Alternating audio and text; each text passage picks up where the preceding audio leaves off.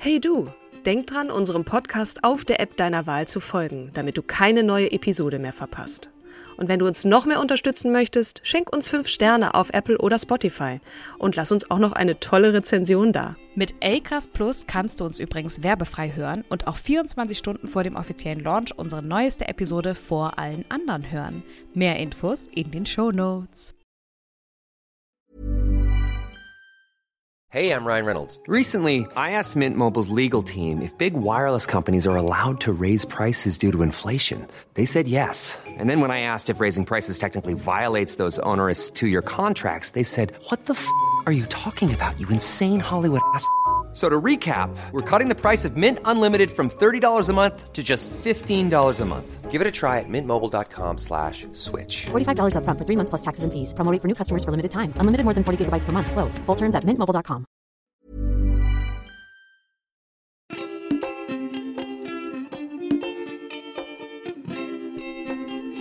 Hallo und herzlich willkommen zu einer neuen Folge unseres wundervollen Podcasts Starke Frauen. An meiner Seite wie immer die wundervolle, die fröhliche, die mich sehr anlächelnde, ach liebe Kim, ich vermisse dich so, Kim Seidler. Hallo liebe Kim, Grüße Hallo. gehen nach Hamburg. Hallo, liebe Katrin. Grüße gehen nach Berlin an die wunderbare, großartige, herzige, gut aussehende, Brille tragende Katrin Mhm. Jakob. Ja, es ist soweit, du, ich werde alt, man kann sich das ja nicht mehr aussuchen, aber äh, ich versuche das Alter mit Würde, dem Alter mit Würde entgegenzutreten. Auf jeden Fall. Und wie du siehst, ich habe eine Leo-Look-Brille, ne? damit ich auch ganz jung und hip rüberkomme.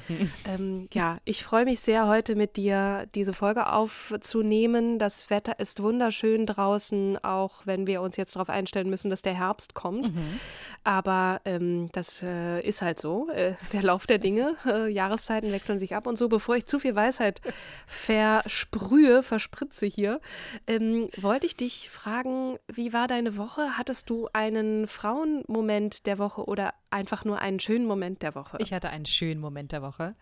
Ich hatte nämlich zwei Schulfreundinnen zu Besuch ähm, von vor, wir sind, ich glaube, seit 20, über 20 Jahren, ich kann nicht richtig rechnen, befreundet. Ähm, und es ist so, ich mag diese Kombination. Wir sind drei, drei Mädels oder Frauen besser gesagt inzwischen und sind so unterschiedlich. Unterschiedlicher kann man gar nicht sein. Ne? Die eine ähm, sehr stark von Anfang an immer auf Karriere ausgewiesen und ähm, lebt mit ihrer Multikulti-Familie in ihrem Reihenhaus und äh, die nächste wohnt St. Pauli, ähm, ist sehr alternativ, schneidet sich selber die Haare und äh, hat so gar nichts mit Karriere am Hut und dann äh, so ich als dritte ähm, äh, anderes Elternhaus auf jeden Fall, äh, erst Schauspielerin, dann irgendwie auf meine alten Tage dann doch nochmal Karriere entdeckt und das macht immer so viel Spaß, sich zu treffen, sich auszutauschen und voneinander zu lernen und andere Perspektiven, also andere Point of Views äh, kennenzulernen. Ja, also das, das war sozusagen mein schöner Moment diese Woche.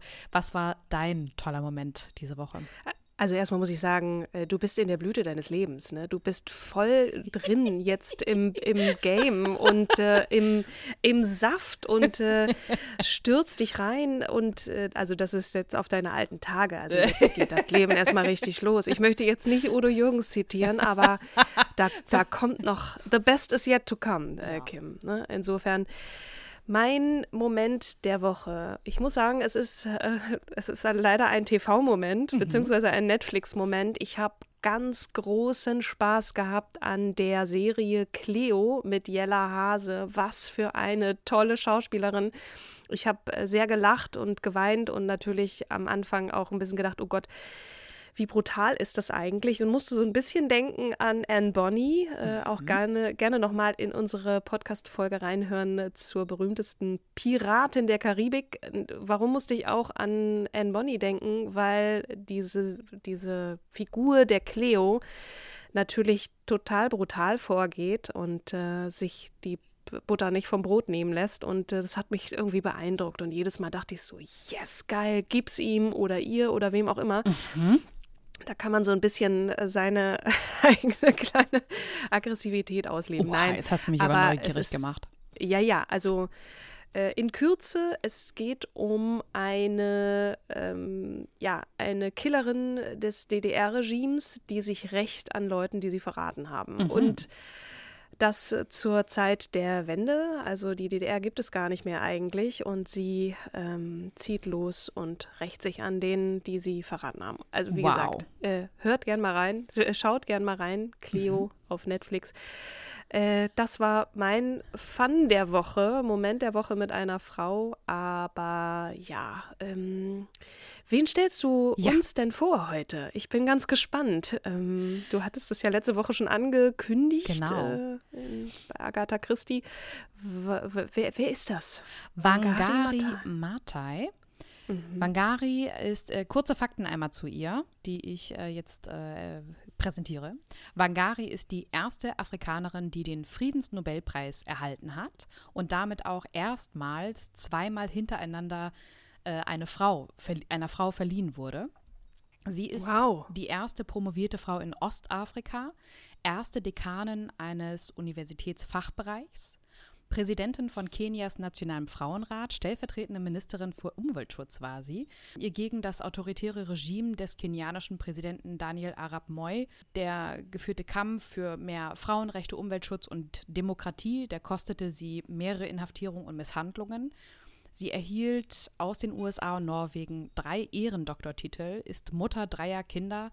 Ihr Mann ließ sich von ihr scheiden mit der Begründung, sie sei zu gebildet, zu erfolgreich und zu schwer zu kontrollieren. Oh mein Gott. Ja, Okay, äh, das lassen wir mal so stehen. ja, genau.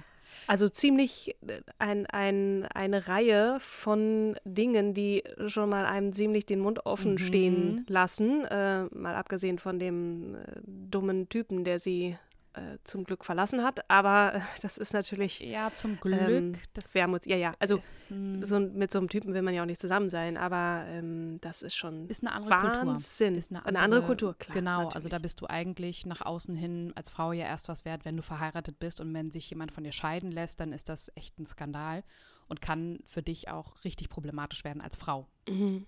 Ja. Genau. Aber jetzt wollen wir in ihre Biografie einsteigen, so wie wir es immer tun. Ähm, wir fangen an mit ihrer Geburt. Können wir noch ganz kurz erwähnen, dass es ein Vorschlag war Oh. von Claudia Köhler. Grüße gehen raus, liebe Claudia. Ähm, ich bin sehr, also das, was Kim jetzt schon vorgestellt hat, das äh, lässt aber sowas von erahnen, dass es eine starke Frau ist oder das äh, zeigt das schon. Ja. Äh, jetzt, äh, genau, kann es weitergehen. No Sorry, Kim. hier. Ach, alles gut. Richtig so, richtig so. Also, sie wurde am 1. April 1940 in Nyeri, Kenia geboren. Sie wuchs in bescheidenen Verhältnissen auf dem Land auf und stammt aus einer Kikuyu-Familie südlich von Nairobi. Klass, klassische Verhältnisse für die, für die Region. Der Vater polygam, hat vier, hatte vier Ehefrauen und zehn Kinder. Ihre Begabung fiel glücklicherweise einigen Missionsschwestern auf und so erhielt sie eine solide Schulbildung an einer bekannten Klosterschule in Kenia. Also ihr wurde dann nach der Schule ein Stipendium gegeben, so dass es ihr ermöglicht wurde, in den 60ern in den USA Biologie zu studieren, also genauer in Atchison, Kansas am Mount St. Scholastica College. Und hier erhielt sie dann ihren Bachelor- und Masterabschluss und auch, äh, also in Kansas und auch an der Universität in Pittsburgh. Dann kehrte sie nach Kenia zurück und ähm, war zunächst eine Forschungsassistentin für Veterinärmedizin an der Universität Nairobi. Und 1971 schloss sie dort als erste kenianische Frau mit äh, einer Promotion ab. Und, Wahnsinn. Ja, 71 erhielt Matai dann ähm, den, die Berufung zum Lehrstuhl für Veterinäranatomie an der Universität Nairobi. Und ebenfalls als erste Frau wurde sie dann Leiterin des dortigen Fachbereichs für Veterinärmedizin. Und sie arbeitete mit ihrem dann Ehemann auch äh, in den 70er Jahren zusammen, der für die Parlamentswahlen äh, kandidierte. Und somit wurde sie dann ja zunehmend politisiert. Mm, Sie engagierte sich für ökologisch orientierte Arbeitsbeschaffungsmaßnahmen in ihrem von Wald- und Umweltzerstörung gekennzeichneten afrikanischen Land. Und ähm, sie formierte dann die afrikanische Frauenbewegung, die immer eine größere Rolle dann auch spielte. Sie trat 1976 in den National Council of Women in Kenia ein, für den sie sich dann bis 87, ab 81, also ganze sechs Jahre als Vorsitzende engagierte. Mhm. 77 gründete sie dann übrigens auch das Green Belt Movement in Kenia, das sich seither um den Wälder- und Naturschutz in ganz Afrika verdient gemacht hat. Und Ziele der Organisation, also von ihr gegründet, äh, sind, dass sich überwiegend aus Frauen der ärmsten Bevölkerungsschicht, also dass sie, die hat sich ganz ähm, stark engagiert für Frauen der ärmsten Bevölkerungsschicht, diese hat sie rekrutiert, damit sie sich ähm, eine, ja, für eine nachhaltige Brennstoffversorgung und die Vermeidung der Bodenerosion ähm, kümmern und einsetzen. Und zu diesem Ich habe da, ja? ich habe da, ähm, weil es äh, auch ein, ein Kapitel ist in dem Buch Goodnight Stories for Rebel ja. Girls, äh, kann ich vielleicht einen, einen kleinen Abschnitt daraus vorlesen, wenn du magst. Gerne. Und zwar ähm, steht dort, in Kenia lebte einmal eine Frau namens Wangari. Sie hat in den USA und in Deutschland studiert und als Professorin gearbeitet. Als in der Umgebung ihres Heimatdorfes nach und nach Seen austrockneten und Flüsse im Boden versickerten, wusste sie, dass es Zeit war zu handeln. Sie rief andere Frauen zu einem Treffen zusammen. Die Regierung hat Bäume abholzen lassen, um Platz für neue Farmen zu schaffen. Deswegen versickert immer mehr Wasser im Boden. Außerdem müssen wir jetzt meilenweit laufen, um Feuerholz zu beschaffen, klagte eine der Frauen. Dann müssen wir Bäume pflanzen, schlug Wangari vor. Wie viele, wollten die anderen wissen.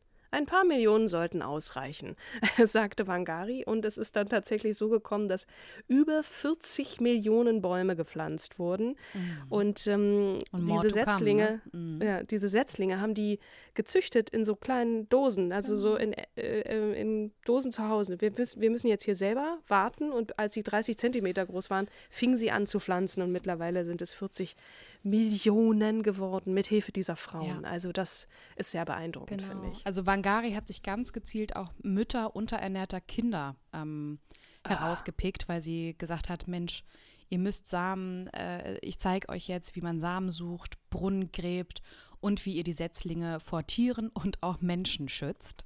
Mhm. Und äh, deswegen hat sie auch übrigens den Beinamen Mama Miti, das ist Suaheli, für Mutter der Bäume. Oh, ist das schön.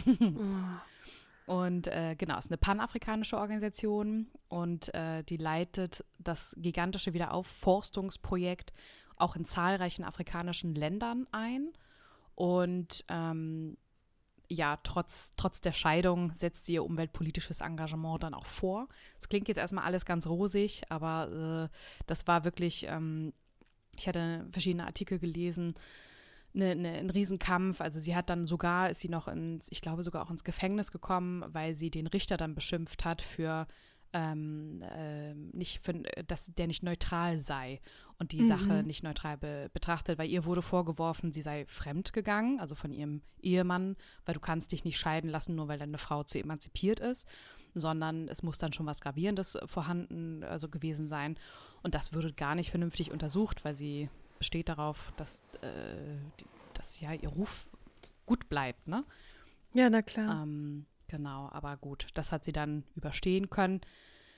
Und ähm, im Jahr 1978 führte sie dann ein deutsches akademisches Austauschprogramm, also DAAD-Stipendium, zu einem Studienaufenthalt an deutsche Universitäten. Das war nämlich Gießen und München. Mhm. Und äh, dann rieselt es äh, Anerkennung aus den aus verschiedenen Ländern. Also zum Beispiel wurde sie 1983 hat sie den Woman of the Year Award bekommen, 1984 dann Right Livelihood Award, also der alternative Nobelpreis. Mhm. Dann 1986 Better World Society Award, 89 den Winstar Award for the Environment, den 1989 den nochmal den Woman of the World Award. Dann wurde es ein bisschen kritisch, nämlich in den 90er Jahren ähm, hat sie den autoritären, wie schon erwähnt, den ähm, autoritären Präsidenten Daniel Arab Moy gegen sich aufgebracht, denn ihre politischen Aktivitäten für den Umweltschutz, ähm, das war sehr offensichtlich und sehr laut und wie du schon so schön vorgelesen hast, er hatte halt das Prinzip, ja, ich will hier Felder machen, deswegen holzen wir hier die Bäume ab und die Frau stört mich äh, in meiner Strategie, in meiner politischen Strategie. Und von Frauen hielt er auch nicht so wahnsinnig viel. Deswegen hat er sie her, äh, häufiger inhaftiert und in der, äh, im Gefängnis wurde sie auch häufiger misshandelt. Und ähm, es gab dann glücklicherweise Amnesty International, ähm, die sie erfolgreich dann wieder aus dem Gefängnis rausholen konnten durch eine Kampagne.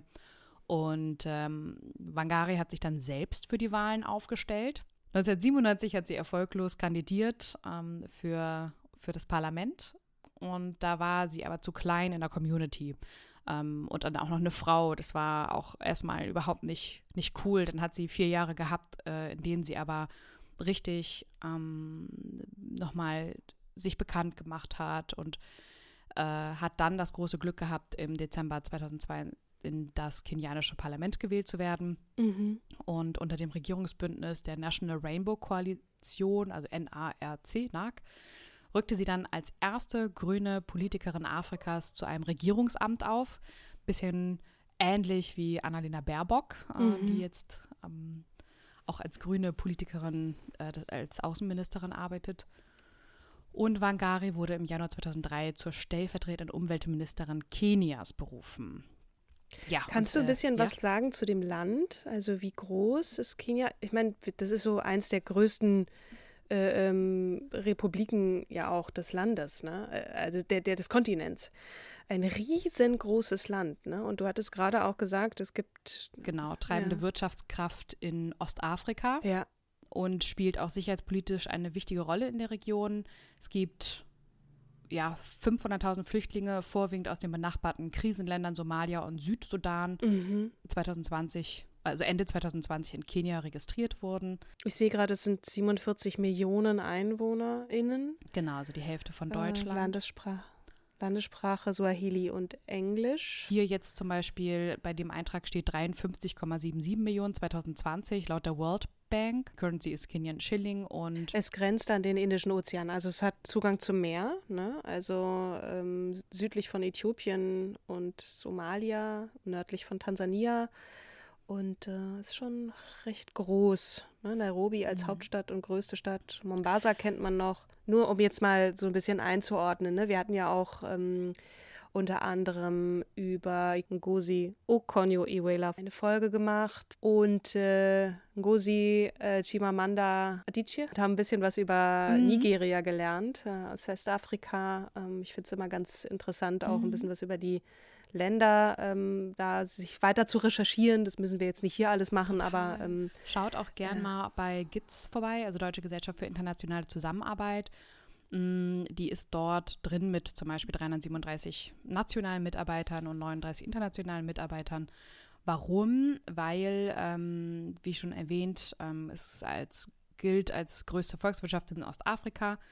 Ähm, zu den wirtschaftlich führenden Staaten in ganz Afrika befördert hat dies ähm, eine starke Privatwirtschaft, Investitionen in die Infrastruktur, eine wachsende Mittelschicht sowie ein dezentrales Regierungsmodell und ein relativ stabiles politisches System.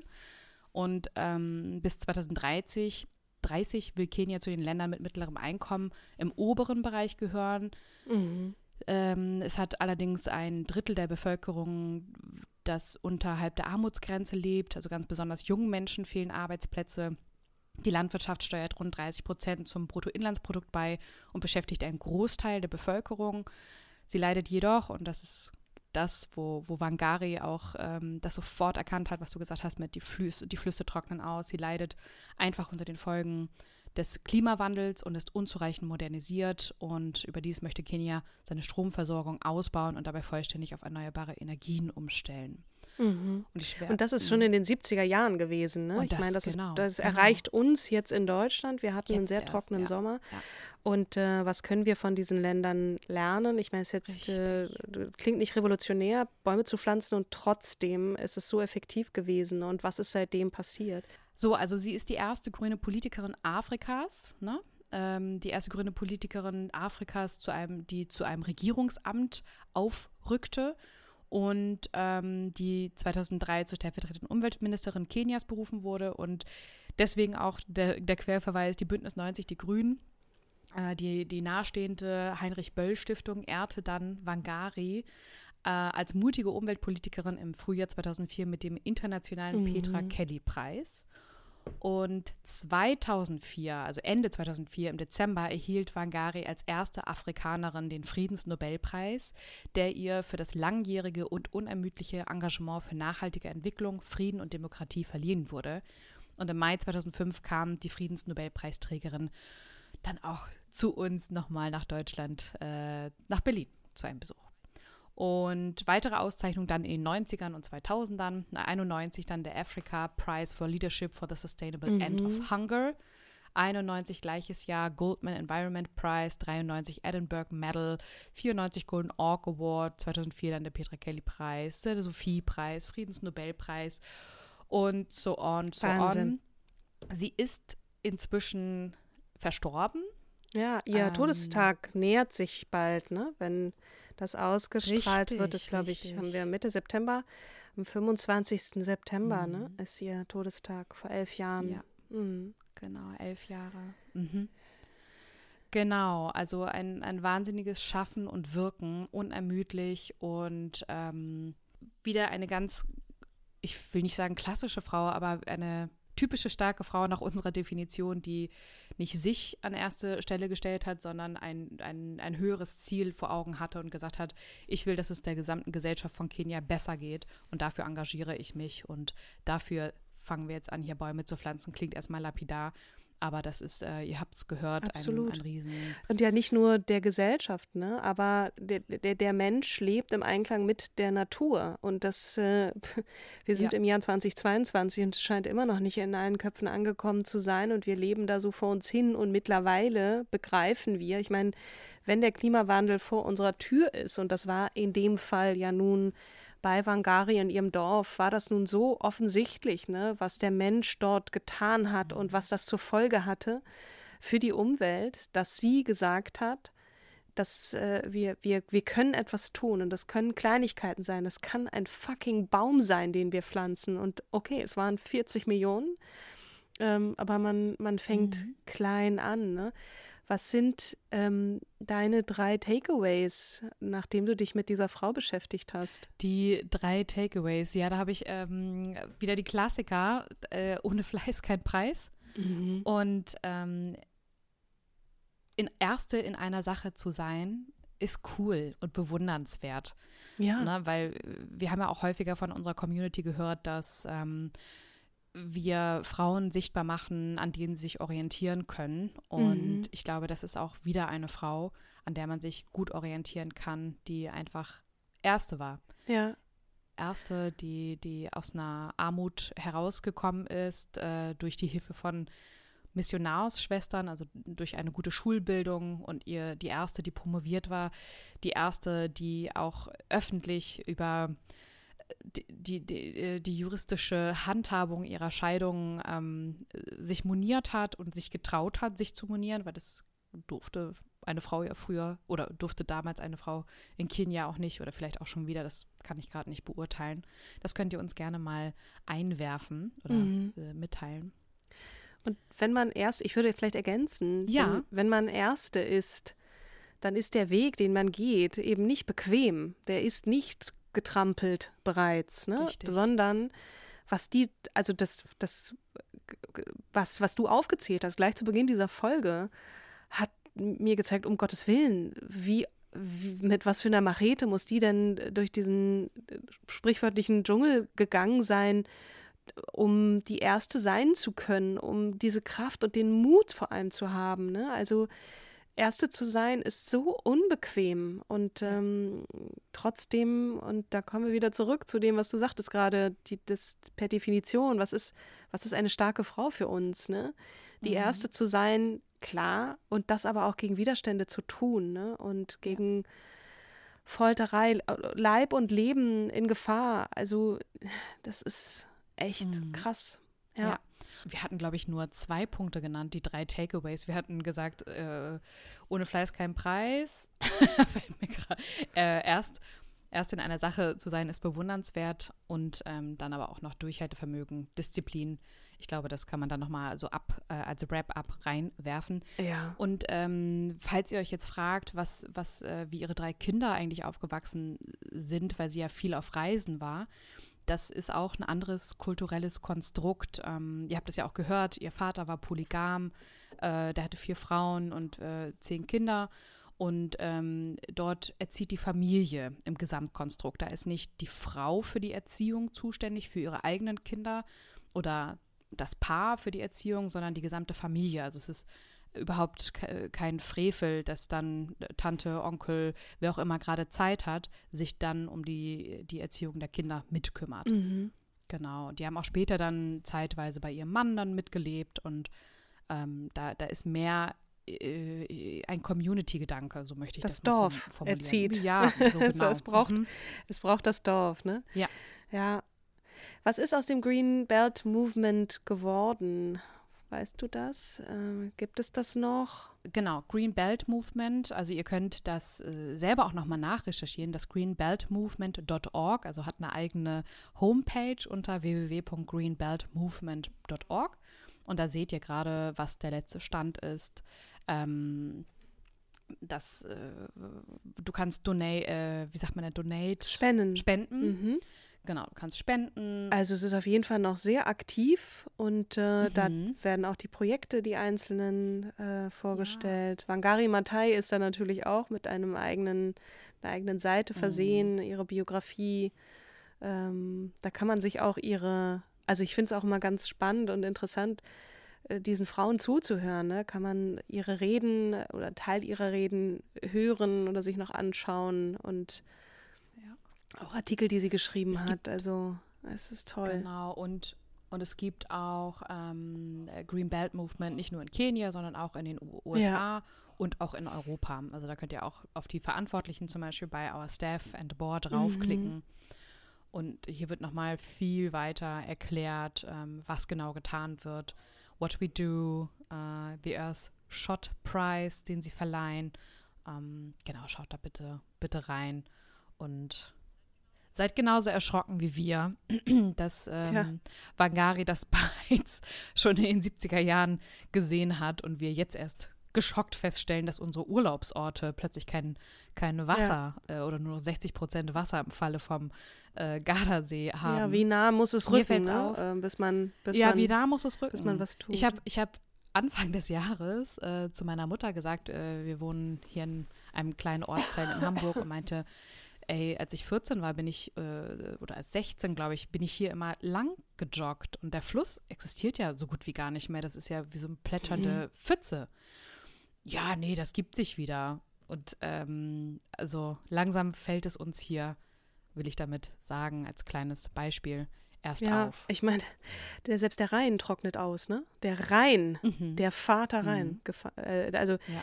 ähm, ich weiß, Eckhard von Hirschhausen hat da einen ähm, Instagram-Post äh, oder ein Video zu abgesetzt. Äh, Scientists äh, for Future kann man auch, könnt ihr auch gerne mal googeln, was da jetzt gerade getan wird, auch um die Aufklärung voranzutreiben. Äh, Trockenheit in Europa, es ist real. Es ist tatsächlich nicht nur in unseren Urlaubsorten, sondern eben auch in Hamburg vor Richtig. unserer Tür. Und das ist, ähm, es ist Zeit zu handeln schon längst. Ich meine, ich will jetzt nicht. Mhm die Vergleiche mit 5 vor 12 bringen, aber ähm, ja, es ist schon mhm. erschreckend. Mhm. Ja, du hast recht. Man kann sich nur erschrecken, dass es schon so lange existiert auf der Welt. Ich meine, Kenia, klar, ist weit weg. Es ist dicht am Äquator, da ist es ja ohnehin schon länger trocken, aber es rückt äh, weiter Richtung Norden und Süden. Mhm. Ja, also von daher äh, eine kurze, knackige Episode, mhm. ähm, viel zusammengetragen von unterschiedlichen Websites, ähm, aber wir, wir geben uns ja, wir sind ja stets bemüht, ja. euch so, so gut es geht, die Frauen sichtbar zu machen und so gut es geht, einen schnellen, guten und trotzdem mit ein paar Side-Aspekten gespickten Menschen vorzustellen in, mit der Biografie. Und ich hoffe, dass es uns gelungen ja. ist. Liebe Katrin, wen stellst du mir nächste Woche vor? Das ist eine gute Frage. Wir stellen euch jemanden vor. Und zwar werden wir ein Interview führen mit der Boxerin Rola El Halabi, die eine ganz besondere Geschichte hat, äh, auch ähm, dem Tod nochmal von der Schippe gehüpft ist äh, aufgrund eines Anschlags. Ähm, wer ihr das nach dem Leben trachtete, das wird sie uns selber erzählen. Ich bin ganz aufgeregt und freue mich sehr, dass sie persönlich zu uns kommt und uns die Geschichte erzählt. Und äh, ja, deswegen nächste Woche Rola El Halabi. Mega. Ja. Grüße gehen an euch alle raus. Vielen, vielen Dank, dass ihr so eine tolle, starke Community seid und äh, füttert uns weiter mit vielen Kommentaren, mit vielen Wünschen, mit euren Learnings, mit äh, welche Frau euch am meisten fasziniert hat. Wir freuen uns jedes Mal über eure ähm, Nachrichten. Genau. Dem kann, ist nichts mehr hinzuzufügen, außer passt auf euch auf, bleibt gesund und seid lieb zueinander. Also, bis bald. Bis dann. Tschüss. Tschüss.